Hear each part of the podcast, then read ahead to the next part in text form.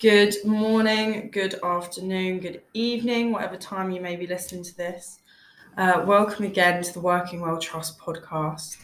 Um, today, I'd like to formally get into the theme of this week. Um, it's going to be covering the topics of inclusion and diversity within the workplace. Um, the reason this topic is so important and kind of the catalyst for this topic um, is celebrating the fact that February marks LGBTQ plus History Month within the UK. For any of those that might be curious about the topic, I've attached a link for the charity uh, celebrating this History Month in the description of the podcast.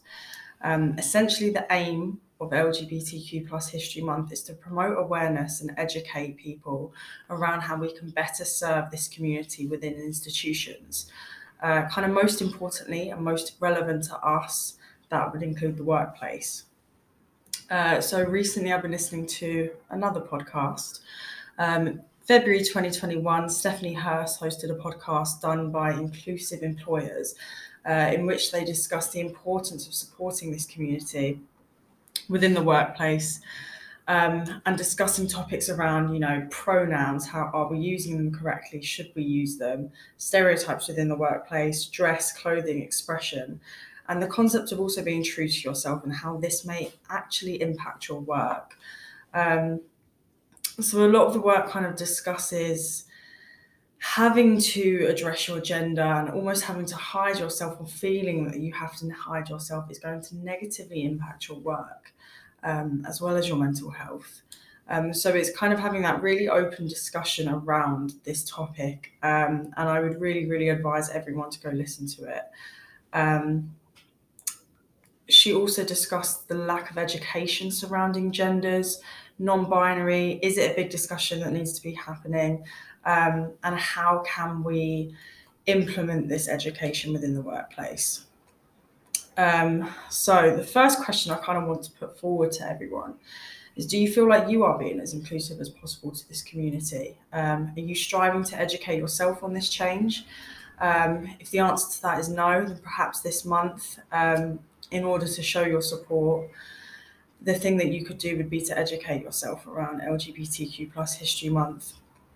As mentioned, I have linked the charity um, and have linked also the podcast done by Stephanie and Inclusive Employers, not only in the bio of this podcast, but I will also be sending an email around to Working Well staff. Right, so kind of leading on to the main topic of us really is inclusion and diversity within the workplace. So for today, um, I have actually got Agnes joining me, who is the Working Well Inclusion and Diversity Lead. So, Agnes, if you are there, would you be able to introduce yourself to me, please? Yeah, hi. Um, so I work in the uh, diversity, Equ- equalities, and inclusion lead position at the moment. Um, and I guess there's kind of been two main things I've been focusing on in the last few months so far. Um, so first, I've been looking at our staff demographics at Working Well Trust um, and thinking about how we can improve our recruitment uh, procedure to make our teams a bit more reflective of the boroughs we're working in. Because basically, at the moment, I don't think that well, uh, yeah, our staff base doesn't really reflect Kingston, Enfield, or Tower Hamlets very well. So obviously part a big part of that is recruitment. Um, so i've been thinking about the biases that we have in our current recruitment procedure and what we can do to change that and to improve things in our organization. Um, and then i've also been thinking about internally how we can improve our kind of approach to equity and inclusion within the staff. So i've been trying to arrange some staff training um, to challenge certain biases that we all have. Um, thinking about allyship, microaggressions that happen in the workplace, all of that sort of thing. Um, so that, yeah, that training is coming up soon. Um, but yeah, I think those are kind of my main focuses at the moment in the role. That's really cool. So it's kind of like sparking that conversation. Um, and I know you mentioned, know you mentioned diversity um, within the areas that we're working in, so kind of like Kingston, Enfield, Tower Hamlets kind of way. Um, mm-hmm. And staffing isn't necessarily reflective of that. Why, yeah. like, in your opinion, do you think that it needs to be? You know, do you think that's going to have like a positive impact on the clients and the people we're working with? Yeah, definitely. I mean, I think it's it's really important from the outside for clients or other stakeholders or just people looking at our charity um, to see that we are reflective of a London charity. Um, I think it it says that obviously we care about diversity and inclusion when we hire staff, and we also care about different perspectives and people from different backgrounds because our client base is so diverse. Um, and I can completely understand why, if they're seeing um, a charity that is largely white, fairly middle class, perhaps, mostly coming from the UK, why that could be a bit of a stop sign for clients that don't come from those backgrounds. Yeah, um, so, yeah. yeah. They might not see us as like entirely relatable in that sense. Mm-hmm, definitely um, and we want to we want to take as many people's different people's perspectives as possible because it, it really helps like i said like our clients are all so different um, and we want to be able to empathize with them on every level so that we can give them the best possible chance to you know be supported and obviously to get into work long term. Definitely. And in terms of like the recruitment for us then how how could that change? Are there ways in which you know we should edit that to get rid of our bias? Yeah, I mean, so there's the way, well, at the moment, the way that we recruit, like fairly broadly, is we do use blind recruitment, which means that when people apply for a job with us, um, their name and their address and any kind of identifying information is hidden from the application. And that's a really important first step. And that's, I think, most businesses these days, like charity or no, do have blind recruitment in, in place. Um, but that said, that eliminates certain biases, but there are 180 different types of personal biases. Um, so we'll obviously have plenty of those, and even if you remove the name and the uh, and their address and their contact information, reading through their work experience, their educational experience, but it's still going to trigger certain biases because if you see, oh, that person went to the same university as I did, there's a bias right there, or certain language that they use might be kind of relatable to you. So there's a lot of potential biases there. So one thing that we were looking at, there's this uh, software which tries to limit the bias as much as possible. Um, so and it involves a wider number of people involved in the actual recruitment process rather than it falling on the same two or three staff each time. Um, it's we want to focus on potentially, where possible, reducing the importance of actual CVs and cover letters in the application stage, because that's actually a really inefficient way of finding new candidates and maybe put a bigger emphasis on work-based tests. Um, so yeah, so it's it, it, makes a lot of sense um, when you think about it because someone can write a really amazing cover letter or they can have a really impressive CV does that mean they're actually good for the job? Not necessarily. And you know, there's people can look really good on paper, but then when they actually get to the work, they might not be as skilled in working with clients or working in employer engagement or that kind of thing. So the work-based yeah. tests angle of it is, if I, I guess an example relevant to our work would be, you know, write an email to a prospective employer um, trying to engage them because you have a client that might be right for a particular role. That's something which is very specific to our job. So someone being able to show that they could write that email or you know perform a certain task shows that they would actually be able to do the job really well. So it's less about what how impressive their um, cover letter may be, but actually who's good at the job. And then you actually find that that increases the rate of more diverse um, candidates um, and uh, another bonus is often that it improves employee retention, which is obviously always something that uh, hiring teams want to see. So yeah, there's a lot. I mean, it's it's a big job, but yeah, that there's there's a lot to to get into. Yeah, it's like kind of task based recruitment, really. Mhm. Yeah, completely. Yeah, yeah. I think that's brilliant. Um, mm. But in the meantime, I was going to ask. Um, yeah. So naturally, you know, kind of changing the recruitment process for us, it could take a little while. yeah. Um, would you have like advice for current members of staff on how they could, you know, maybe better educate themselves in this issue? Um, little ways in which they could maybe improve their work um, and how they're working with clients to kind of make sure that they are always being inclusive. Yeah, absolutely. I mean, I think I guess everything kind of boils down to the difference between equality and equity. And I think when you understand that, you can really understand um, how to be a lot more inclusive in your work, whether you work for us or in any job. Um, and equality is each individual or group of people being given the same resources and opportunities. So you could apply that to our clients, just giving them exactly the same resources and opportunities, or to our staff but equity recognizes that each person has different circumstances and comes from a different background. And so you allocate the, the resources and the opportunities that they actually need to reach an equal outcome.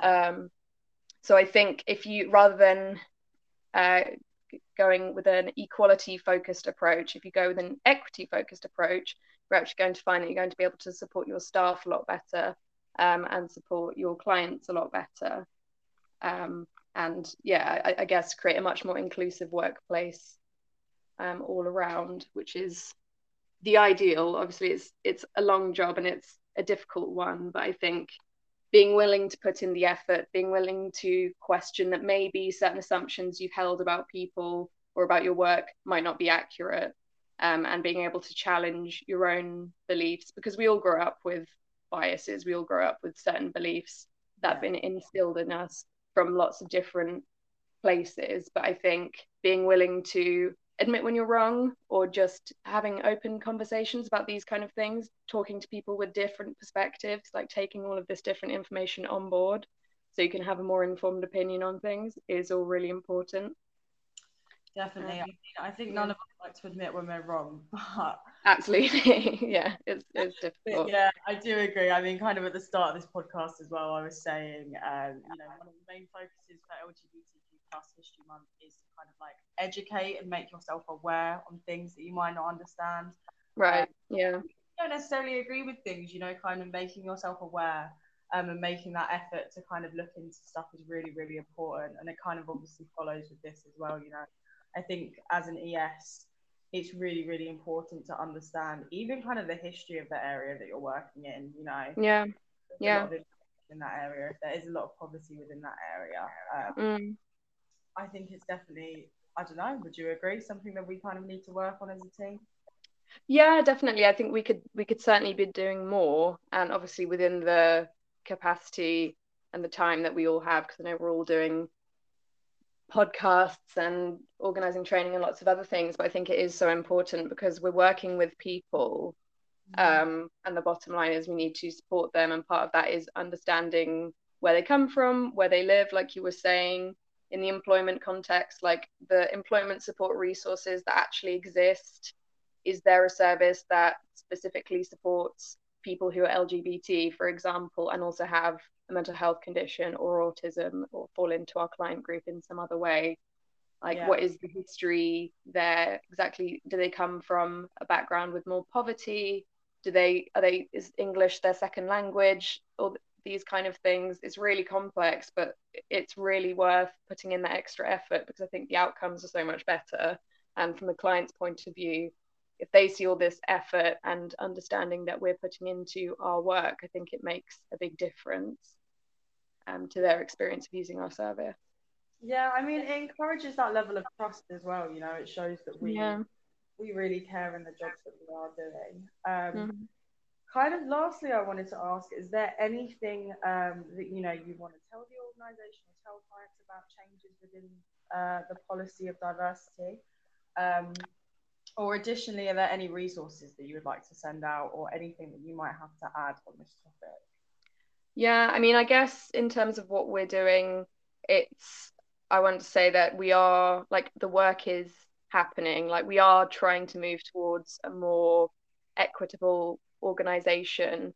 We do have a ways to go, in all honesty, and it is a long and complex road. And it does, it's not just going to come from me, it comes from the entire organization, it comes from our trustees and our stakeholders.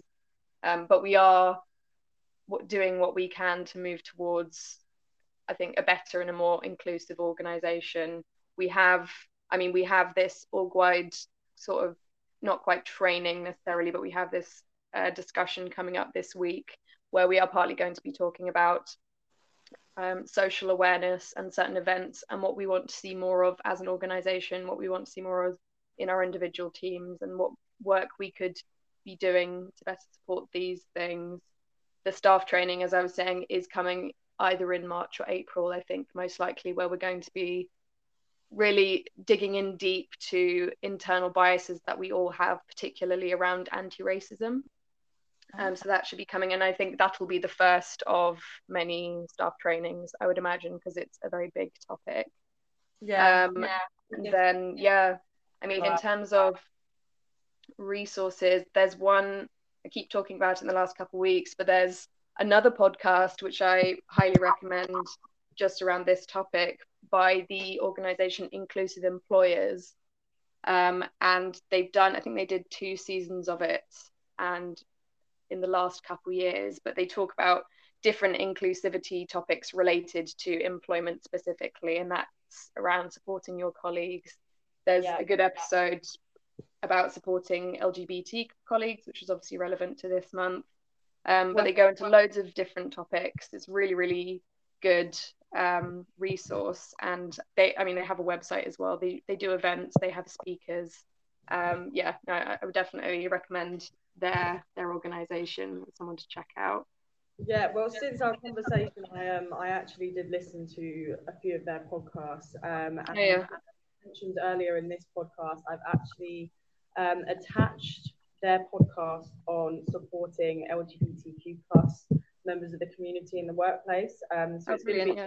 of this podcast. So yeah, I mean, couldn't agree more. I think it's so so relevant to the work that we're doing. Definitely, yeah. Perfect. Well, that all sounds amazing. Um, and I know you're working incredibly hard. Thank you. But I just kind of wanted to give you a bit of a platform to maybe leave your email address if anyone has feedback or they want to, you know, get share some ideas or thoughts with you on it. Um, yeah. yeah, no, definitely. Uh, so my email is Agnes A G N E S at www.trust.co.uk. Uh, very happy to receive any kind of feedback or suggestions.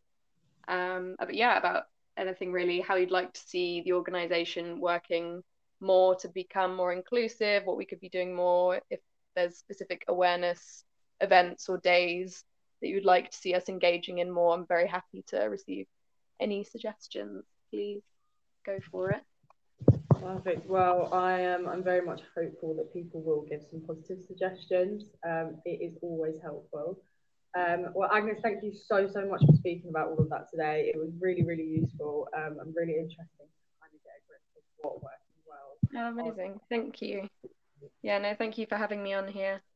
That's all right. Take care and have a good day. All right. Thanks, Helen. Okay, so just to finish, guys, once again, thank you for listening. Um, and please, please do make use um, of the links that are going to be sent round with this podcast. Um, the Inclusive Employers podcast is such a good thing to listen to. Um, really, really insightful and so, so relevant to kind of the theme of this month as well. Um, again, as always, if you have any feedback, please drop me an email. And I hope you're all enjoying your month.